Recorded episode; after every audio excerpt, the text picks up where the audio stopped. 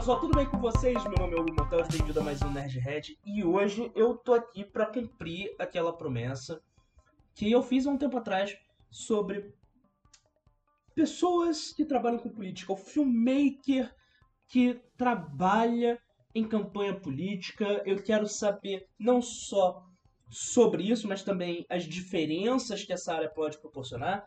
E para responder essas perguntas, eu trouxe um amigo meu, Lucas Castelli. Lucas, então eu quero que você já chegue se apresentando. Quem é você, o que você fez e como foi trabalhar nas eleições de 2020.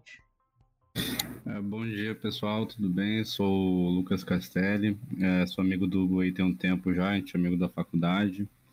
trabalho no audiovisual já tem uns seis anos, mais ou menos, e trabalhar com campanha política é sempre um desafio novo, né? Porque você lida com cada candidato, cada pessoa que é muito diferente do mundo que a gente está acostumado, né? Vamos supor, a gente trabalha com produção, cinema ou alguma outra coisa que é mais controlada, a campanha é muita correria, você nunca sabe o que, que você vai gravar naquele dia, o que, que você vai fazer. Então, cada dia é um desafio novo, cada dia é um problema novo para você resolver, e é assim que é a política aqui no Brasil, né, cara? A gente trabalha assim. Ok, e a primeira pergunta assim, que eu quero fazer para entender isso é: quando você está trabalhando com um ator, a pessoa, mesmo que seja a primeira vez na frente de uma câmera, ela tem uma noção de palco, ela sabe mais ou menos algumas regras básicas de não virar de costas para câmera e sabe se portar mais ou menos para parecer bem. Como é trabalhar com um político que muitas vezes nem falar direito sabe. Nós sabemos que isso ocorre na política. Qual é a diferença de um ator, de um profissional da imagem para um político? Então, Hugo, é, essa campanha eu fiz aproximadamente 12 ou 13 candidatos, tanto para vereador quanto para prefeito, né? Uhum.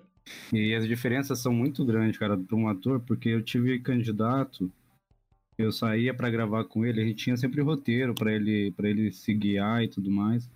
A gente saía para gravar com ele, ele lia a frase bonitinha, entendia o que tinha que fazer quando entrava assim, ligava a câmera para ele gravar, travava. Travava completamente. Dele, não, vamos ensaiar, a gente fingia que estava ensaiando. Ele passava exatamente o que tinha que gravar quando falava, vamos gravar. Aí ele se embolava todo. Então é muito jogo de cintura que a gente tem que ter. É, como eu trabalhei com vários candidatos, eu tive candidato que não precisava falar um A, o cara falava muito bem, perfeito, sabia o que queria falar, e teve candidato que ele travava que a gente tinha que usar mais a imagem off, é, imagem insert para tentar usar alguma coisa que o cara falou, entendeu? Então vai muito de cada candidato. Não que seja, não que o candidato seja ruim, mas a gente tem teve candidatos que na câmera era horrível falando, mas quando saía para falar com o público mesmo ali ao vivo, quando eu entrava no comício, o cara era outra pessoa, mudava completamente. E teve candidato que começou a campanha ruim, falando muito mal, e terminou a campanha já, tipo, casado com a câmera já, parceiro já, entendeu? Teve essa, esse crescimento da, da pessoa em relação à câmera. Entendi. E eu quero fazer, e ainda nesse tópico, porque eu sei que você já gravou é, para outras áreas fora política, ou seja, é, pelo que eu sei, você já gravou filme, você já gravou várias coisas. Então, eu quero saber especificamente quais são as principais diferenças entre você nessas áreas que você atuou anteriormente e a política. Bom, acho que a principal diferença é você não saber exatamente o que você vai fazer na, com, em campanha política. Às vezes hoje você pode simplesmente gravar no estúdio, às vezes você está subindo comunidade, gravando o candidato, cumprimentando o pessoal. Às vezes você vai para gravar, fica lá o dia inteiro esperando e não grava. Então acho que é essa essa coisa de você não saber o que você vai gravar é o que mais difere, né, da, da produção mesmo. Enquanto a produção você já está tudo certo, já tem um cronograma para você fazer ali naquele dia. A campanha política é incerta, é uma loucura. E às vezes não é nem culpa do candidato, às vezes ele tem uma equipe que cria várias agendas para ele e não sabe, entendeu? Às vezes ele marca com você uma coisa e quando vai ver tem que resolver outro problema que nem ele estava sabendo também, isso acontece. Acho que essa é a maior diferença. Tá. E os prazos, né? Os prazos, tem os prazos para entregar. Gravou hoje, tem que entregar no máximo amanhã já. Então é um bem corrido, né? Isso. E como você foi se meter nisso, cara? Como você caiu nesse mundo? Cara, eu comecei a trabalhar com campanha desde quando eu vim pro Antes de eu vir pro Rio, eu fiz a minha primeira campanha em Foz. Só que não foi no audiovisual, eu participava mais nas redes, é, trabalhando com a galera mais jovem, né? Uhum. Daí eu vim para o Rio, comecei a trabalhar com audiovisual. Em 2016 eu peguei minha primeira campanha para prefeito, lá em São João de Meriti. A gente conseguiu fazer a campanha, elegemos o prefeito. Em 2018 eu abri uma produtora que a gente tem o meu sócio que a gente pegou e fez campanha para alguns deputados estaduais aqui do Rio. E agora em 2020 eu entrei nessa produtora lá de Caxias que pegou algumas campanhas aí espalhadas pelo Rio. A gente gravou desde Belfor Roxo até Cardoso Moreira, que é o interior do Rio. Então é mais pelo currículo. Acho que quando as pessoas sabem que você já trabalhou com campanha, ela já imagina que você sabe que é pauleira, que é correria e você está preparado para isso. Então eu acredito que o currículo da pessoa que já trabalhou com um pouco de, de campanha, já tem uma experiência, ajuda bastante, entendeu? Então, foi o que você falou. Você não necessariamente começou gravando vídeo, você começou numa outra área, mas a sua experiência já foi válida o suficiente para você migrar para o audiovisual, é isso? Isso, isso. Eu acho que tudo que você tem de experiência que agrega ali, mesmo numa campanha política, mesmo que seja uma coisa de redes sociais, que é ficar mais atrás de um computador, ou até entregar panfleto, eu já entreguei panfleto na campanha de 2012, entendeu? Eu fazia de tudo. Acho que tudo isso agrega um pouquinho para você entender o que, que é uma campanha política. A pauleira que é aquilo, é a correria, mas também os prazeres, né? Que você se diverte muito na campanha. Mesmo sendo corrido, corrido, corrido, você tem os seus momentos de diversões ali. É, na campanha de 2016 eu fiz uns amigos que converso com eles até hoje, pessoal tudo de Brasília. A gente direto conversa, troca figurinha, o pessoal vem pro Rio e a gente se encontra. Eu acho que a gente também tem que saber isso, entendeu? Não só a correria que é a campanha, mas também aproveitar o tempo que é a campanha. Eu tô. Assim, isso é interessante porque as pessoas imaginam assim: campanha política é o assessor e o, a pessoa que está candidata, né, que vai disputar o cargo. Uhum. Mas não imagina que tem toda uma estrutura, é quase uma, uma fábrica por trás. Você tem vários Sim. departamentos desde o departamento de vídeo, departamento de marketing, departamento de imagem, departamento pessoal. E a gente não imagina muito isso. Porque nós temos a ideia de que o político só está fazendo aquilo para ganhar dinheiro e roubar o dinheiro do povo. Mas, é, pelo menos a, a, grande parte da população pensa nisso. E, então, eu quero saber qual é, como é que é esse contato direto com o político pessoa que está ali na sua frente. Cara, a gente tem aquela ideia de que político ele é sempre muito exclusivo, alguma coisa assim, né? Eu, pelo menos, sempre pensei que político é o bambambam, bam, bam, essas coisas. Nessa última campanha que eu fiz agora, eu tive o prazer de acompanhar uma deputada pelo interior. Não foi nem para fazer campanha dela, foi para ela. Ela precisava entregar verba para algumas cidades e ela queria é, registrar esses momentos, entendeu? Entrega da, da verba com o prefeito, essas coisas. Daí a gente, tive contato com ela, né? Que a gente tinha que tirar foto e enviar para ela, para ela passar para a equipe dela de Brasília já criar o conteúdo deles. E, cara, ela zoava pra caramba, dava bastante risada, brincava com a gente o tempo todo. Então é uma pessoa comum, uma pessoa normal. Só que a gente tem essa ideia de que o candidato, ele, o, o deputado ou o político que seja, ele é muito sério, alguma coisa assim. Pelo menos esperamos que sejam sérios, né, em algumas questões. Mas eles são pessoas normais, se divertem, dão risada, brincam, zoam você. Eu tô com cabelo verde, me zoaram pra caramba por causa do cabelo verde. Então, é uma questão de você saber lidar também com eles, né? Tirar aquela ideia de que o que a pessoa não vai lidar com pessoas que são menos, menos que ela, entendeu? Alguma coisa assim. Entendi. E vamos lá, quando você faz um, a gente faz um filme e um filme vai para um festival, um filme passa em algum edital, a gente comemora, a gente vibra, a gente torce.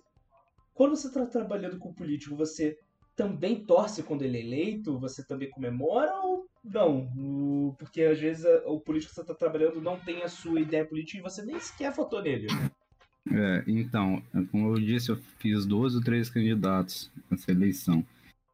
É, eu, sei, eu peguei aqueles para criar, né? Aqueles que eu falo, não, esses caras aqui eu quero muito que ganhem, porque você acompanhando eles, vocês, você entende a ideia deles, você entende o que aquela cidade específica talvez precise e o cara está de acordo com o que ela precise. Então teve sim políticos que eu trabalhei que eu queria que ganhasse, que infelizmente não ganhou, e teve outros que eu não queria que ganhasse e não ganharam, ainda bem, entendeu? Teve, é, você trabalha, você pega afiliação com, com o pessoal, mas às vezes a, a sua ideologia política não vai, né? Não, não, vai de, não vai de encontro com o pessoal, com algum candidato. Então acho que é os que eu queria que ganhassem, acho que dois perderam, três perderam, alguns que eu queria que ganhasse ganharam. E teve um específico que eu não queria que ganhasse, ainda bem que ele perdeu, entendeu? É interessante isso. Mas vamos lá, vamos sair aqui dessa, desse papo de política e eu quero falar um pouco mais sobre você. Castelli, eu não quis entrar muito nessa, antes do início, mas agora eu acho que a gente já pode entrar nisso. Quais são as suas outras experiências fora trabalhar com política? Pra gente fazer um paralelo aqui. Cara, eu comecei a trabalhar no audiovisual tem uns seis anos, eu acho. Acho que a minha primeira grande experiência mesmo foi um longa, né? Que eu gravei em 2015. Era o Berenice Procura, eu fiz making off nele. E ali começou, não fazia faculdade, não fazia nada. Ali foi uma, sorte que eu consegui de entrar naquela produção e despertou mesmo interesse para o cinema. Daí depois eu tive experiência, eu consegui gravar um clipe com a Anitta, fiz alguns curtas-metragens. Ano passado a gente gravou o curta que ganhou a, a, o Elipse, né? Que era o curta do Gilson, através dos sentidos. Hoje, amanhã eu vou gravar um outro curta com o pessoal da BC. E a mais experiência é essa, né? De sete de curtas e longas metragens. Eu acho que eu tenho. Eu acho que eu tenho um, um seriado. É tipo um seriado, esqueci nome, um reality show no Now, que eu gravei com o Moreno, e junto com o Francisco, né? Acho que tem os dois filmes no Now também que a gente gravou. Eu tenho bastante experiência de set assim, entendeu? Já fiz muito casamento nessa vida, casamento pra caramba, 15 anos pra caramba, tudo quanto é tipo de evento social. Eu acho que faz parte né, na construção de quem trabalha com audiovisual, então é isso. Não, casamento é uma coisa que eu nunca fiz, né? É, teria vontade assim de algum dia fazer, mas festa de 15 anos eu entendo, cara. Festa de 15 é. anos. Porque o, o festa de 15 anos do seu cliente não é a pessoa que tá comemorando nos 15 anos. Não. É a é. família dela. Uhum. E às vezes o pai e a mãe têm ideias totalmente diferentes do que eles querem que seja entregue no final, né? E a menina, 15 anos, só quer rebolar a bunda, só isso que ela quer fazer. É não tem problema nenhum, entendeu? Eu dei uma batida aqui no meu microfone, desculpa quem estiver ouvindo, né? Que deve ter dado um estouro aí, mas ok. E é, é, isso, festa de 15 anos é, é, Eu digo que é pra quem tem muita coragem do que quer fazer, cara. Porque, cara, casamento eu nunca fiz, mas eu acredito que é aquilo. No casamento você tem que impressionar ah. a noiva. Sim, é, o casamento é pra noiva. É pra noiva, é o que a noiva quer, é o dia dela. Agora, festa de 15 anos, cara, você tem que impressionar. A garota tá, tá cagando, ela quer curtir com os amigos. Você tem que impressionar o pai, a mãe, às vezes a avó, às vezes os tios também estão nessas pegadas. Então, é um trabalhinho um pouco diferente.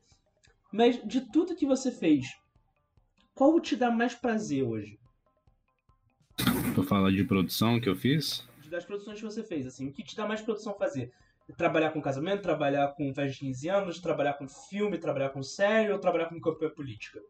Cara, eu acho que cada um tem o seu, a sua pegada, né? Um pouco diferente, mas é, adoro fazer casamento, por, por mim nunca mais eu faria. É, eu gosto muito de produzir, né, cara? De fazer série, de fazer fotografia, é, qualquer coisa que eu consiga controlar e consiga criar. Eu gosto muito dessa pegada. Então, fazer curta-metragem, fazer longa, eu acho que é o que eu tô seguindo e tô estudando para continuar fazendo isso. Então, hoje eu estou fazendo um curso na ABC. É, provavelmente ano que vem já vou correr atrás de outros cursos. Eu não, eu não sou de ficar parado sem estudar muito voltado. E é sempre a mesma coisa, né? Sempre direção de fotografia. Estou sempre tentando me aprimorar para isso. Então, eu acho que produção mesmo, curtas, longas, websérie, série, essas coisas é o que eu quero fazer pro resto da vida, entendeu? Então, o... Mas isso, uma coisa que você falou que eu achei interessante é isso. Você não fica parado, você está sempre tentando aprender e se aprimorar. E você tem seis anos já de experiência, já tem uma certa experiência, né? Então, eu conheço muita gente que tem até mais experiência em anos do que você e a pessoa simplesmente desistiu de estudar, porque chegou naquele ponto que a pessoa fala: Ó, já tô com 10 anos de carreira, eu já sei tudo que eu sei, assim, eu já sei tudo que funciona para mim, eu não preciso correr mais atrás de nada. É, você já teve, já conheceu gente assim também? E qual é a sua opinião sobre o conhecimento para sua formação, seja uma faculdade, seja um curso livre, para seu desenvolvimento? Cara, o cara que me ensinou a fotografar, ele era uma pessoa assim. Ele achava que pelo fato dele ter equipamento bom, né, ter um equipamento bom e fotografar, ele acho que não precisava mais estudar. Então, eu, isso foi lá em 2014. Hoje você, eu vejo o trabalho dele e vejo que não mudou muita coisa de 2014 para cá. Então só por aí você já vê, né, que as pessoas elas têm uma visão diferente. Eu conheço pessoas que são contra é, tirar DRT, tirar é, estudar, fazer faculdade, que acha que o estudar sozinho ajuda mais. E tá tudo bem, desde que esteja estudando. Só que eu ainda sou aquele cara que acredita na academia, que o estudo, além de trazer o conhecimento, te traz contatos, o que também é muito importante na nossa área. Então eu sou sempre de correr atrás, de ficar estudando, sempre que aparece um curso que eu acho interessante, que vai agregar, eu tô fazendo, entendeu? E as pessoas têm que ser assim, eu acho, né, cara? Hoje eu tô fazendo um curso com um cara que tem 30 anos de Globo, tá fazendo o mesmo curso que eu, não é porque ele ele sabe o que foi feito há 30 anos atrás, o que era que servia para lá, o que serve para hoje, ele, ele sabe que ele vai deixar de estudar, porque ele, o conhecimento, a técnica pode ser o mesmo, mas a, a ferramenta muda. Antigamente você iluminava com Fresnel, hoje já está iluminando com LED, antigamente você gravava com filme, hoje já está gravando com um digital, então a pessoa tem que se adaptar a essas coisas. Você só vai se adaptando e estudando cada vez mais, as regras mudam, as coisas, as técnicas mudam também. Se você ficar para trás já era, cara, aí o mundo muda mesmo, entendeu? Aí você fica perdido. Entendi. E entrando nessa questão de equipamento, eu, é a pergunta mais simples do mundo. O equipamento faz o fotógrafo ou é o fotógrafo que pega o equipamento o mais chulo possível e faz a melhor imagem possível? Cara, eu vou sempre responder que o fotógrafo. Eu não tenho equipamento, eu trabalho seis anos com isso, eu não tenho uma câmera, você tem ideia. É, eu sempre peguei a grana que eu pegava, que eu ganhava e investia em curso, porque daí quando chegasse uma produção que fosse um pouquinho melhor, é, que tivesse uma graninha legal, alugava um equipamento melhor, alugava uma iluminação melhor, porque se você tem uma câmera hoje, ela vai te servir, mas ela também não vai servir para outros trabalhos, daí você vai ter que ir para uma câmera sirva para aquele trabalho específico. Então, o fotógrafo, ele, o fotógrafo, o profissional que for, ele tem que estar alinhado com a produção. O que, que esse roteiro pede, o que que, o que, essa cena pede. Aí depois ele vai pensar no equipamento, entendeu? Eu acho que o equipamento está ali para ajudar. Eu estou tendo aula com o Afonso Beato, que era um dos diretores de fotografia do Almodóvar, que trabalhou com Glauber Rocha. Ele mesmo diz que ele odeia equipamento, ele odeia câmera. Ele tem o cinegrafista dele, tem o gaffer dele, ele vai lá, faz o que precisa ser feito, imagina a luz, cria a luz, depois ele vai sequer pensar em equipamento, porque ele vai ter pessoas para fazer isso para ele. Então eu acredito que o equipamento é sim importante, mas ele não é o mais importante. Tem que trabalhar junto com com aquilo que a gente está pensando, entendeu? Uhum. E ainda nessa questão de equipamento, estudo, vamos pegar uma pessoa que acabou de sair do ensino médio e está super motivada para começar a trabalhar com audiovisual, começar a carreira no audiovisual. Qual é o, caminho que você imagina que é uh, que para você seria o ideal para a pessoa começar? Volta pro ensino médio, desiste de trabalhar no audiovisual. Não, tô brincando, tô brincando. A gente sempre faz essas piadas, né? O pessoal do audiovisual sempre faz essas piadas, mas a gente nunca quer sair do audiovisual, né? Por mais que a gente tenha os nossos perrengues, as coisas, a gente nunca quer sair, porque, primeiro, você tem que ter paixão naquilo que você vai fazer, porque audiovisual é perrengue, não é tudo flores, né? Mas se você quer trabalhar no audiovisual, cara, é, é estudar, estudar, eu acho que você tem que abrir um canal no YouTube para você, mesmo que não seja para você ganhar seus seguidores ou alguma coisa, mas se você tem um canal ali, ele meio que não te obriga, mas ele é, te ajuda a você criar e produzir seus próprios conteúdos. E você vai vendo, né, com o passar do tempo, a, o crescimento que você teve de qualidade e tudo mais. Então, é, é criar um canal no YouTube, criar, fazer as suas próprias produções Aí é ver qual área que você quer seguir no audiovisual, né? Porque tem várias áreas. Você pode produzir conteúdo para web, você pode produzir conteúdo para empresa, você pode trabalhar com cinema, clipe, e você identificar aquilo que você quer fazer.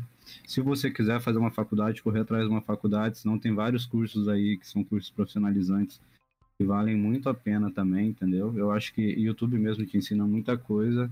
O negócio é você estudar e não desistir, cara. É perrengue. Eu tenho seis, sete anos que eu tô longe de casa, né? Que eu moro aqui no Rio e eu trabalho só com audiovisual, só com audiovisual. É o que paga minhas contas, é o que me deixa sem dinheiro também, porque nem sempre tem trabalho.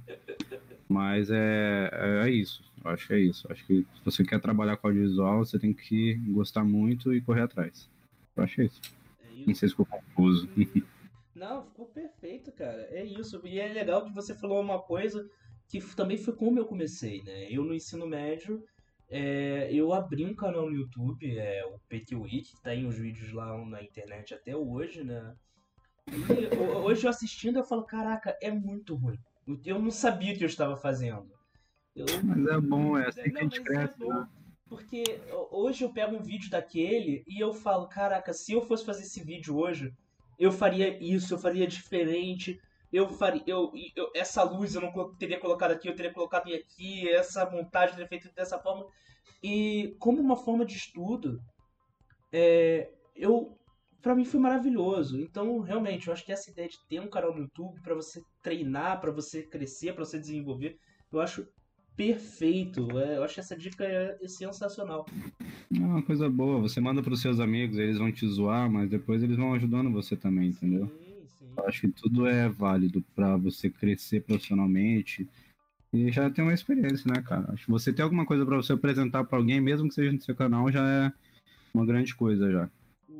E é legal também nessa experiência de você produzir o seu próprio conteúdo, de você começar a fazer suas próprias coisas, é que você treina, né, cara? É porque o Casey Neistat fala, e eu gosto sempre de voltar nessa frase, porque eu acho que ela define bem o mercado audiovisual é que filmmaking is a sport, né? que uma, uma tradução literal seria é, ser cineasta é um esporte, né? Não é uhum. você simplesmente fazer uma arte. Você pode trabalhar com audiovisual fazendo arte, sim, mas se você só filmar a parede secando a tinta, é, é uma coisa. Mas agora você fazer um, um um farol, né? Aquele filme que concorreu ao Oscar, é um treino, é dedicação, é. É, é com... 500. Lembrei agora, cara, que tava falando de canal do YouTube. Lembrei do primeiro curta que eu fiz, cara. Não tava nem na faculdade, sabia nada de nada direito ainda. Tá lá, o meu pior atropelamento da história da minha vida tá no, no YouTube que eu gravei, cara. Pior atropelamento? É, eu, eu gravei uma cena que tinha um atropelamento, cara, mas ficou tão ruim, tão ruim aquilo, velho. Dava pra ver claramente que o carro tava a 10 por hora. A pessoa se jogou em cima do carro. Nossa, lembrei disso agora, que foi um, um. É igual você falou, né? Você vendo o que você já fez no passado, você vê que você muda completamente a maneira que você faria essas coisas. Isso é bacana. Não. Hoje eu, eu faço coisas muito melhores, também eu faço coisas muito piores, porque você não sempre evolui, às vezes você dá aquela regredida básica que é normal em determinado ponto da sua carreira, né? E às vezes você dá aquela regredida necessária, às vezes você tem que voltar um pouco, um passo Sim. atrás, porque você está muito afobado na frente e você está começando a errar muito. Então tem que dar uma desacelerada e pensar, cara, por que eu estou errando? Vou voltar, vou sentar, vou estudar, vou respirar. E depois continuar, não é isso? É, eu acho que muita coisa é a gente ter calma também, né, cara? Eu já errei muita coisa por estar afobado no momento ali gravando as coisas. Daí depois, quando eu fui ver o resultado, eu vi, putz, era uma coisa simples que eu podia ter resolvido, e pelo fato de estar ali no calor do momento não estar tá calmo, eu deixei passar. Eu acho que isso, isso atrapalha, né? A gente ficar muito nervoso, ficar muito afobado. E outra coisa que a gente tem que sempre fazer é, essa quarentena, por exemplo, eu fiquei parado de estudo. Eu fui gravar, mas eu fiquei parado de estudo. Estudei uma coisinha ou outra. Daí eu voltei agora para fazer um mapa de luz de um curta que pediram aí. E eu fiquei perdido. Ué, como é que ilumina isso? Como é que faz isso? Eu tive que revoltar, voltar um pouco para estudar de volta, porque esqueci, esqueci, entendeu? Estava com, tava pegando muito conteúdo de um tipo específico de luz, por exemplo, vou falar de luz. Quando eu voltei para cá, já não lembrava mais como que se trabalhava com esse outro tipo de luz, daí teve que voltar para estudar um pouquinho isso.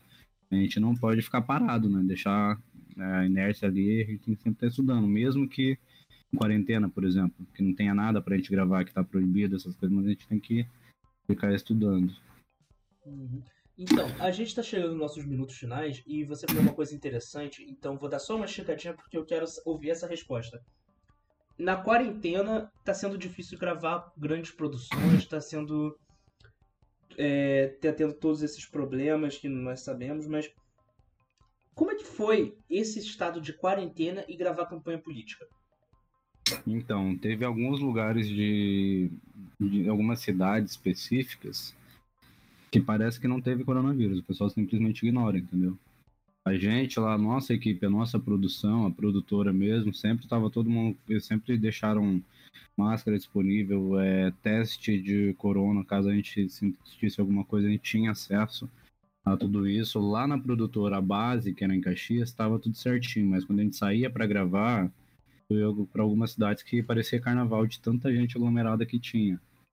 Então a gente sempre que eu saía para gravar, ainda bem que aqui na aqui na Baixada, alguns outros lugares do Rio eu saí para gravar pouco, no interior que eu fui gravar mais, e lá os casos de corona era sempre menor e eu sempre estava andando, eu sempre andava com umas quatro máscaras na mochila. Eu nunca deixei de me descuidar, entendeu? E mas teve lugares que parecia que não existia corona. Que, que era moda, como é que o amigo meu diz, lá caralho e tudo mais. O nego não tava se importando nem um pouco com isso. E teve outros lugares que respeitavam bem essa questão do distanciamento, não estavam fazendo caminhada para mais campanha pela internet mesmo do que qualquer outra coisa. Mas isso vai de caso a caso, né? Aí é complicado. É, não tenho o que falar sobre isso. Aí é consciência de cada um, né, eu acho. Entendi. Então, estamos chegando no final do nosso programa. Castelli, o espaço é seu, dê suas considerações finais é, faça o seu jabá do seu trabalho, do seu serviço e do que você quiser. O espaço é seu. Valeu, eu queria agradecer de novo pela oportunidade. A gente tinha ficado de gravar antes, mas aconteceram umas coisinhas aí, né? Mas obrigado, tô aqui, cara. Sempre que precisar, tô à disposição.